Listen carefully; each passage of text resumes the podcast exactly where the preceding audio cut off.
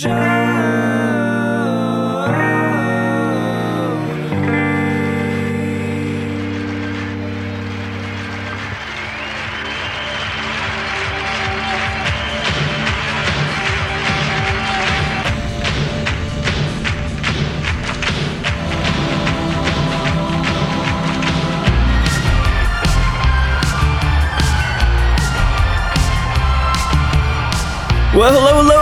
everybody. Welcome to another installment of Show to Be with Mike G, the show of life, the show of Oaxaca, the show of Pozole, Verde, and so much more. You know, a lot of times before I have these mezcal tastings at the house, it's been quite nice to unite the community here in Austin, Texas. But I do some interviews before, you know, kind of get us riled up before we drink some mezcal and teach. And I had some years ago interviewed Niki Nakazawa from Neta on Instagram Live. I had met her previous to that, but I never had the like a chance to sit down and actually interview her, right? And so finally, her first time in Austin, first time at my place before a tasting, we sit down and talk about how she's doing, how Neta is doing, and just before we had an amazing turnout trying this tobala from Neta, this cucharia. It did such amazing marks. So without further ado, I hope you guys enjoy this chat with Niki Nakazawa from Neta Spirits.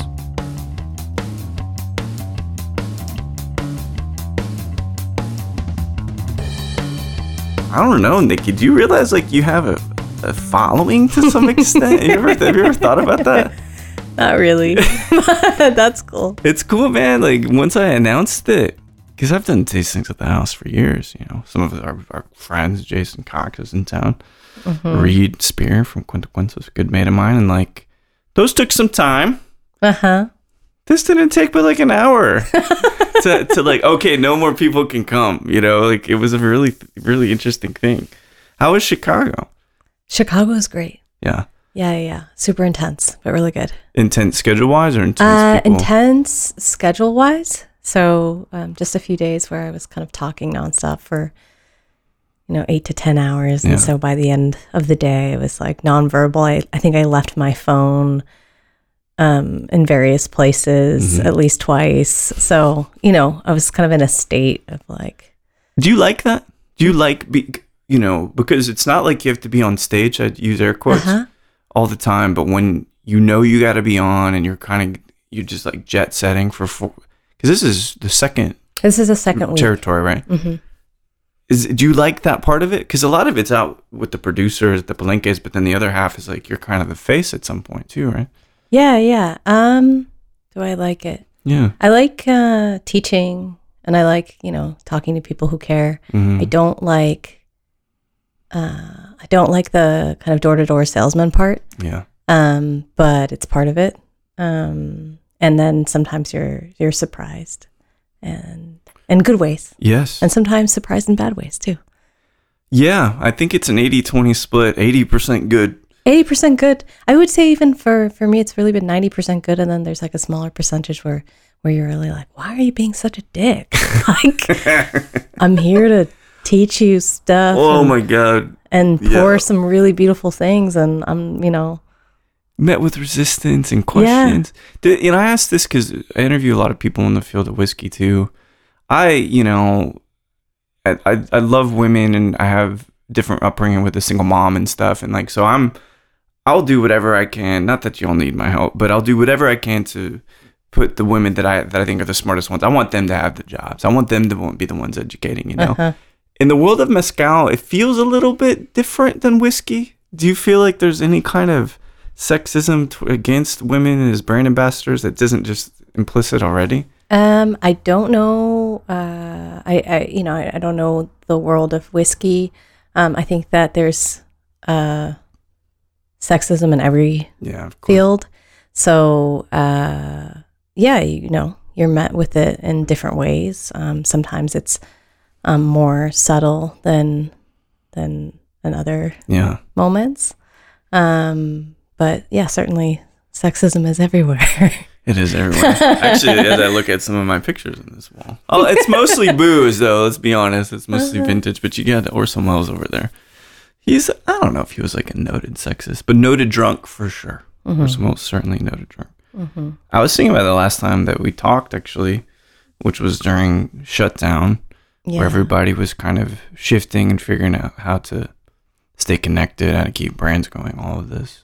Mhm. And, you know, one, I'm real proud that we brought a batch of Neta to Texas. I'm glad that I got to, with Max, visit Don Celso.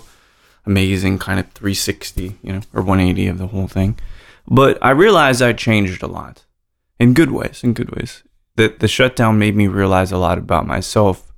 So, as you had shut down just like anywhere else, were there any things now, you know, we're, I, I can't say it's, it's over a year at least, maybe. Is there anything that you coming out of that shut down in this moment now, maybe lately, that you realize had changed within you?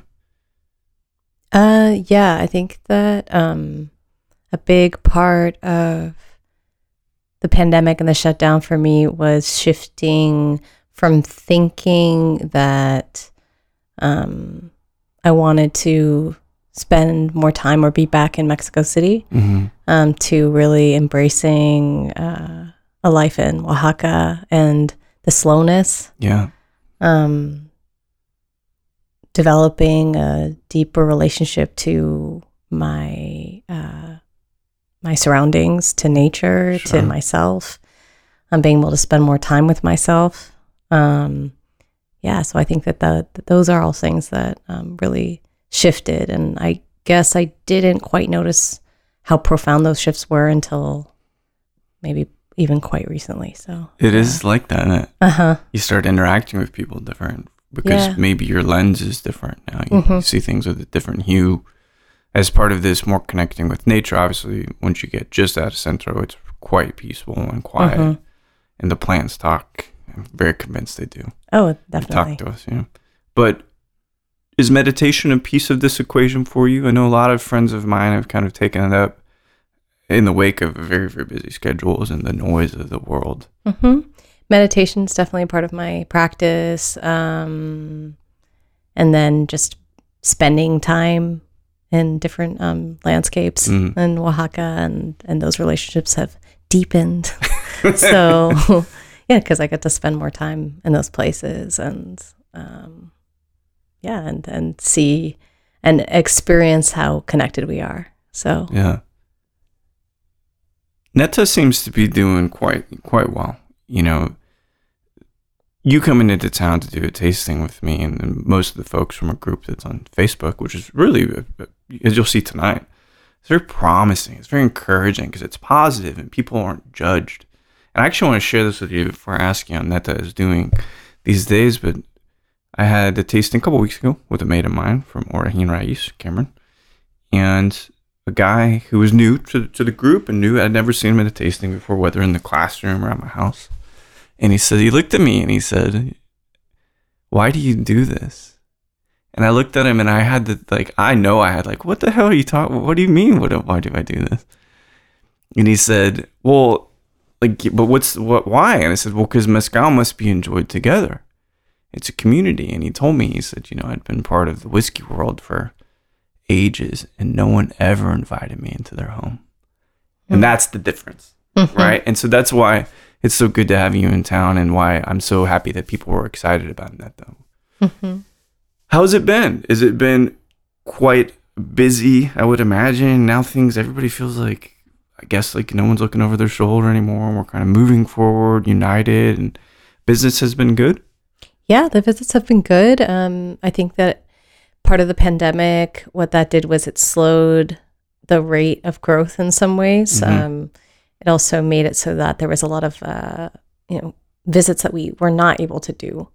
So in some ways, I feel like I'm playing catch up. Um, Texas being such an important um, market for agave and an important um, home to agave nerds like yourself Yeah, and yeah, yeah. the, the agave community. Um, it's it's uh, weird that this is the first time I'm coming. Like this is the first time I'm in Austin. It's the first I time. I didn't realize Yeah, that. I mean, I've I've never, you know, like I didn't really step out today because it was rainy and gross Yeah, out. But um, right. but yeah, I mean, We have to pick an intro song for you then. This is like we're, we're like unleashing Niki yeah, this is Austin. this, is, amazing. my this is my coming out party. Wow. So um, okay. I uh, yeah I uh, hadn't been to market in Texas, Mhm. so this first, and then um, also hadn't been in Chicago. So, you know, we've really been uh, just in New York, California, and, you know, New Mexico because that's where Max, Max, is yeah. from. Um, and, and then last year I did a little uh, a little work in, in some of the southeast. So went to Atlanta. Um, but yeah, things are things are going well. I think that there's still a lot um, of room for us to grow. Mhm. Um, I think that sometimes you know there's an idea of you know how the brand's doing and what's going on because Mhm. of you know the the amount of content that comes out or or um, reviewers and all these things. But I mean, really, we're still talking about a very small Right. Yeah, it's like- amount of yeah, bottles this is not thousand no no no anything. You know? no so you know so uh, you know it's still pretty modest and Mhm. we are trying to grow and we are trying to um especially kind of branch out and and and, and find um home in uh, Texas and, and Illinois and some other spots where there are communities That's right. um, of people who love agave and they'll embrace it. Yeah, and who embrace it and who want to talk about it and who want to share it. And that's, you know, um, really important for us to reflect the values um, and the cultural space in which mezcal is produced in hmm in the markets. So wherever there's, you know, wherever there's community, it's great. Well, yeah, it's organic growth. That's Yeah. kind of how I find it's Mhm. hard to get or- organic growth in other categories. I think rum maybe, but it, it's still so so small. Brandy's Mhm. not a thing, you know. Yeah, yeah. Um, bourbon's weird because it's pay to play in a lot of ways, Mhm. and so I think that that's why mezcal. And actually, I, I would go as far to say the only way that it truly can be enjoyed is with the community. Yeah. You know, when's the last time you drank alone at a palenque? Yeah. No, never. Like, ever, never, right? It's an amazing thing. When you're traveling around more now, I feel like mezcal knowledge, to some extent, has gotten a lot better among just people generally speaking. Are you seeing less challenges or less gaps in knowledge now as you kind of talk to people, or is it the same as it was maybe two, three years ago? Again, I don't really know how to measure it Mm. because um, we haven't been in the market that much. And um, then there was a big gap Yeah. over the pandemic, and you know, you just see what people are writing in forums and stuff. I think um, what we're seeing is a lot more people coming to Oaxaca. hmm So I think that that helps fill in some of the gaps. But um, even so, uh, people continue to um, spread around misinformation I or so. Uh, so I think that there's still a lot of bad information out there. There's still a lot of, a lot of surprisingly like so many bad articles about mezcal. Mhm. Where I'm like, what are you talking about? What is this based in? Like, have you, you know, what research is this? So, It's AI driven. That's Yeah. I'm convinced now. It's Chat GPT like writing these articles. Yeah, I mean something. I don't know. It's very, you know, It's just like a little off base, right? well, it's not even a little off base. It's really off base. It's like I just, you know, it's just like straight up wrong. Yeah. Um. So yeah, I mean, I I, th- I think that I still find people who um, come to the spirit um, or come to you know what we're pouring with a very um, clear sense in their minds of what it should taste like or what Mhm, it's going to taste like without being open to experiencing it and Yeah. um, so uh, yeah, and and I think that you know marketing and brands um, still make a big um, splash in people's minds, and uh, It does. And, you know, I was talking about Chopped, which, I did, you know, I explained what Chopped was to you, but maybe some other Mhm. people listening might, might know it. It is a good, I like the show and I like cooking. And, but today I saw an ingredient that I never thought I would see on Chopped. And I saw sal de gusano in the dessert round. And I was like, has Oaxaca like made it now?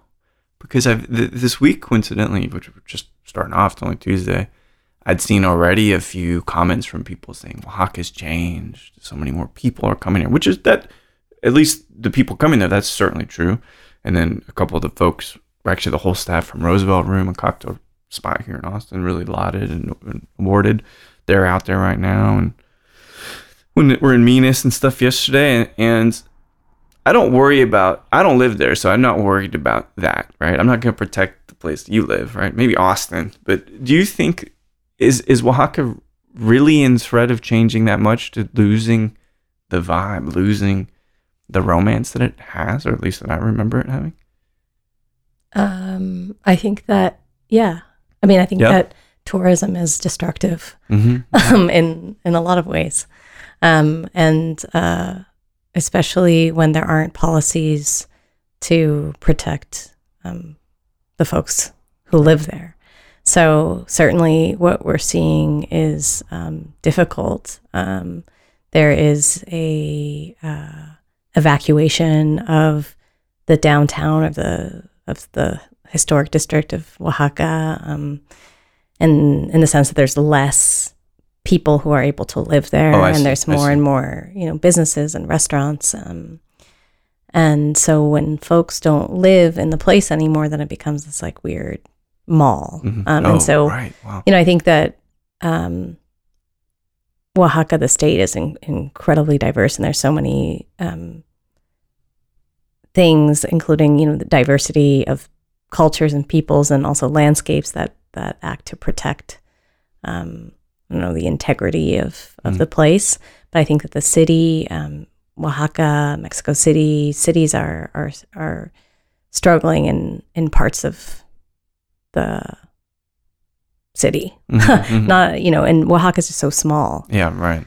um the city itself the downtown part Yeah. of the historic center so um yeah i mean i think it's um it's definitely changed um i yeah i don't know um what there is to do about it if the city government or the you know, government in general doesn't do something Mhm. to prevent um, rents from skyrocketing and um, Same story here, honestly. yeah. You know, or in many, many. it's a it's a global phenomenon i think um, with airbnb sure.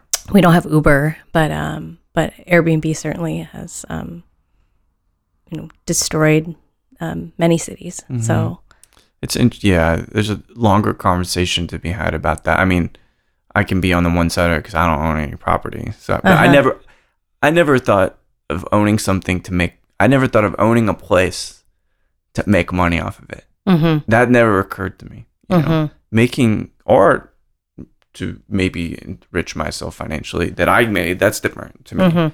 So I don't I don't know. But you know, actually, that kind of brings up a question because I don't know this about you, but I know you went to school with a mate of mine, Drew. He was a massive agave fan, Drew Jordan, in, Mhm. in Chicago, and you are a. F- if and I hate to make this binary, but if, there, if if these two options aren't good, tell me tell me a third one.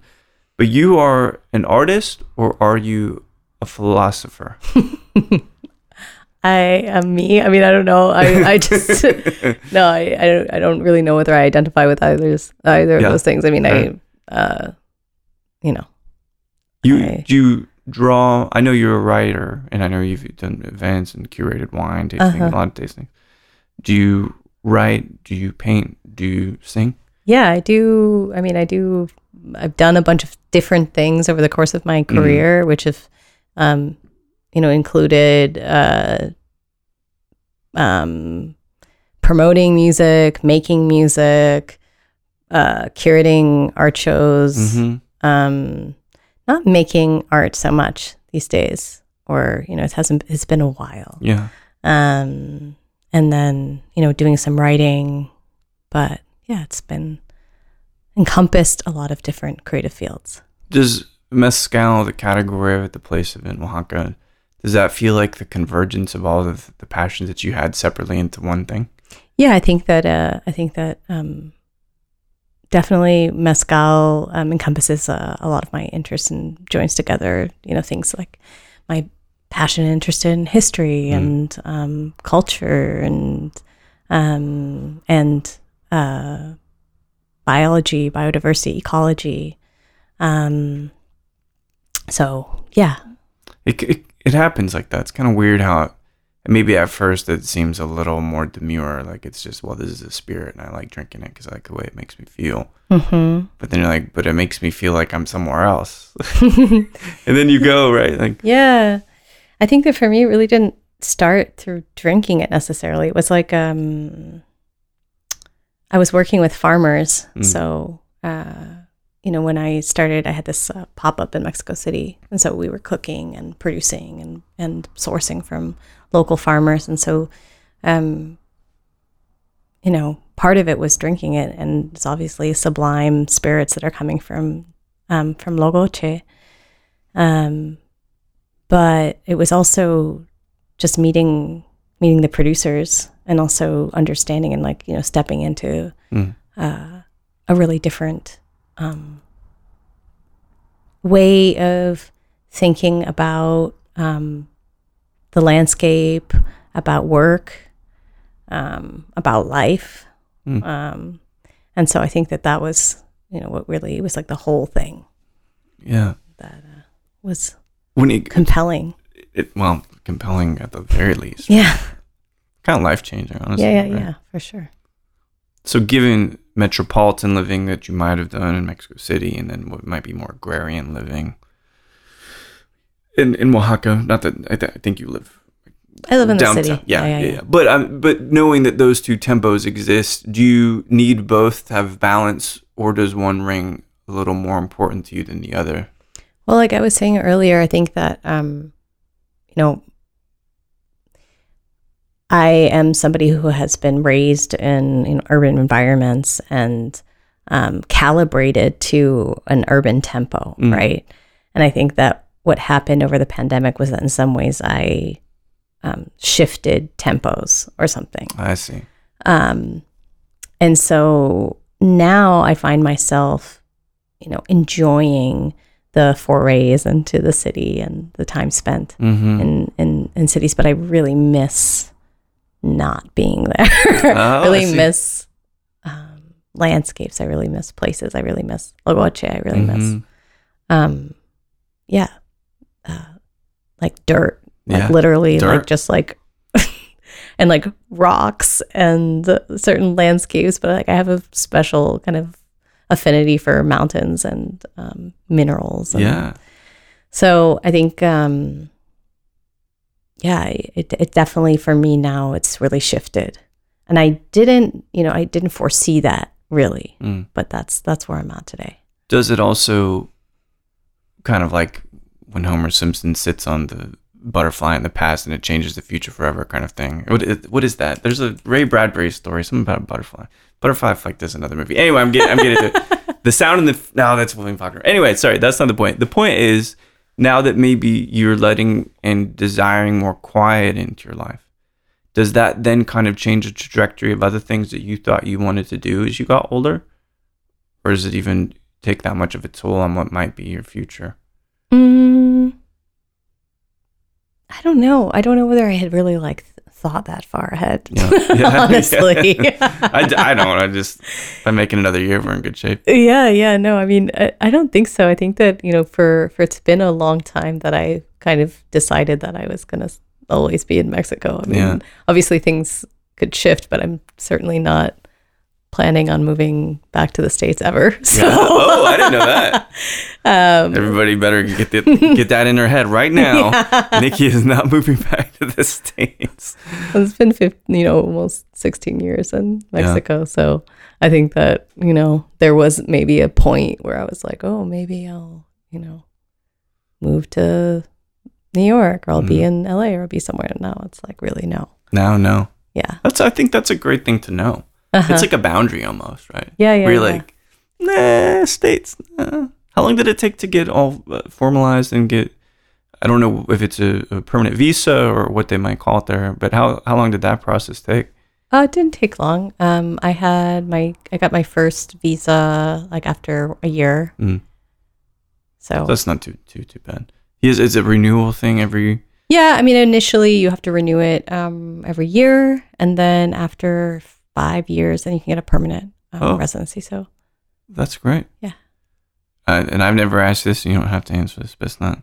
Do you? F- I'm I'm one that my family exists. I have a very small family. I like three people in my family. yeah, My kids are the things that I create. They're the products. It's all those sotol plants in my driveway, like the things that that, that become something. You know, that's what I take pleasure in. But the concept of starting a family or anything? Is that something that interests you? Yeah. Yeah. Yeah, absolutely. You have maternal instincts? Because I, think- do not. I don't. I don't have maternal instincts at all. Yes. Yeah, Yeah, to nurture for sure. that's great. Uh-huh.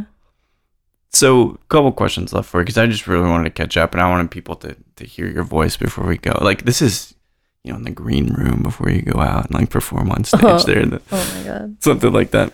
Bottled water, a lot of mezcal, and all of that. But do you think mezcal is that? I know there's a human risk, of course, uh, exploit exploiting mezcaleros, exploiting the land. Do you think that there's been irreparable damage given the growth of mezcal that it can't return to what it might have been? I don't know. Let's say seven years ago, which was something as a little less over harvesting, a little less toll on the land. Mm, I don't think we're at a point where it's like, you know, the tipping point Mm.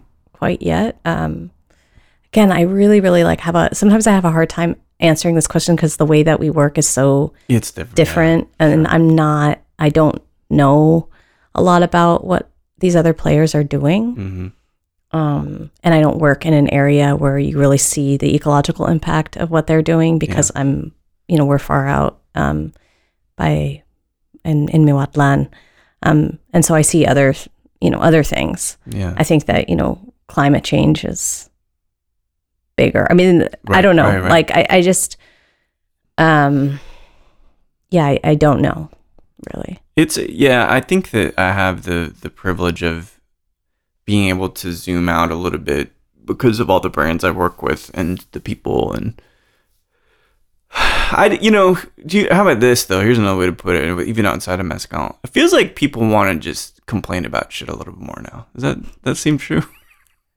Um, again, I really don't know. Like, I don't know. I exist. Like, I, I, I, you know, I'm in Oaxaca. We, I'm like in the community, and I'm in my true. Office. true. It's like Jason and I share an office, Yeah. as you know. So we, you know, we'll complain to each other about other things, but Mhm. you know, we're. It's like, you know, we're just kind of like going and doing our thing. So I don't Yeah. really, you know, we. Um, in the states, we I'm in really com- make a mess. yeah. I mean, I'm in I'm in community with, um, I think a lot of other really amazing brands and and uh, makers, Mhm. um, and I think that you know the things that that we're concerned about or things that we share about are, are like a little bit different, maybe. So, yeah. um, I don't, yeah. There's one, maybe one truth that I know about Oaxaca, and that it's hard to date there. Now, I think that I've heard that. I've heard that from a lot of people. Um, haven't obviously done that because I've never lived down there. But so I got one question left for you, and I was just curious how you would answer this. So let, let's say I love Don Celso's Pulquero. It's one of my favorite things of all time. Mm-hmm. And if you could drink that with any artist, living or deceased, who might you drink that with? Um, I'm just gonna say the first person who comes to mind because they were uh, uh, a real mentor of mine in college, and they passed away Mm. um, just a little over a year ago. So, um, I would say my ex professor Lauren Berlant, who was a brilliant, brilliant thinker, and whose newest book came out posthumously Oh, just really? recently. So it's called "On the Inconvenience of Other People." Oh, wow. and uh, yeah, good read. I just started. I just picked it up when I was in Chicago. Um, they were my professor in um, uh, at the University of Chicago, and so um, I was staying with friends on the South Side, and I went to the seminary co-op bookshop, and I picked up their book, and that's why they're on my mind. And Yeah, did a little, you know, walk around campus, and and was reminiscing. yeah reminiscing. So I love that. yeah, Well, hopefully, this will be a great memory that we're building tonight. Like I said, full house. We'll see if everybody can fit in here. Turn them away at the door or something. No, I'm kidding. So it's gonna be great. We got six mezcales, and um, I really appreciate you taking the time out to do this. It felt rushed, but now it doesn't feel rushed. Now we're gonna go in the kitchen and we're gonna chop up some cilantro and cook some pozole. sounds great. Perfect. Thanks so much, Niki. Talk soon. Thanks. Well, there we have it. Niki Nakazawa from Neta Spirits. I love her and Max, the things that Neta is doing out there in Logoche. I remember the day that I spent the day trip, if you will, out to Logoche, sipping mezcales, looking at all the different agave. It's just beautiful and it's different than what I thought it would be. And I'm still rendered relatively jealous because we don't have that kind of agave here in Texas. I'm trying my best to grow it out here in North Texas, but it's a beautiful place, beautiful people, and incredible, incredible spirits. So, Niki, thanks for sitting down and chatting with me. And Max, I hope I get to sit down and chat with you in person sometime soon. So, I'm going to be heading to Tucson here at the end of April for the Agave Heritage Festival. Going to be facilitating a tasting of spirits made in the United States, Sotol and Agave both. I hope to see you out there. Last year there's a little bit of antics. This year I hope it's more connective, and I can't wait to see all you folks out there. Emma Janzen, Chad Fetko, a lot of lot of great folks. So thanks everybody for listening to Show to V with Mike G. No matter how much you're enjoying this Kitchen Commando show with Chef Rush, or if you're thinking I'm gonna go see Air here in a few minutes, I hope Ben Affleck didn't screw it up. Please keep dancing.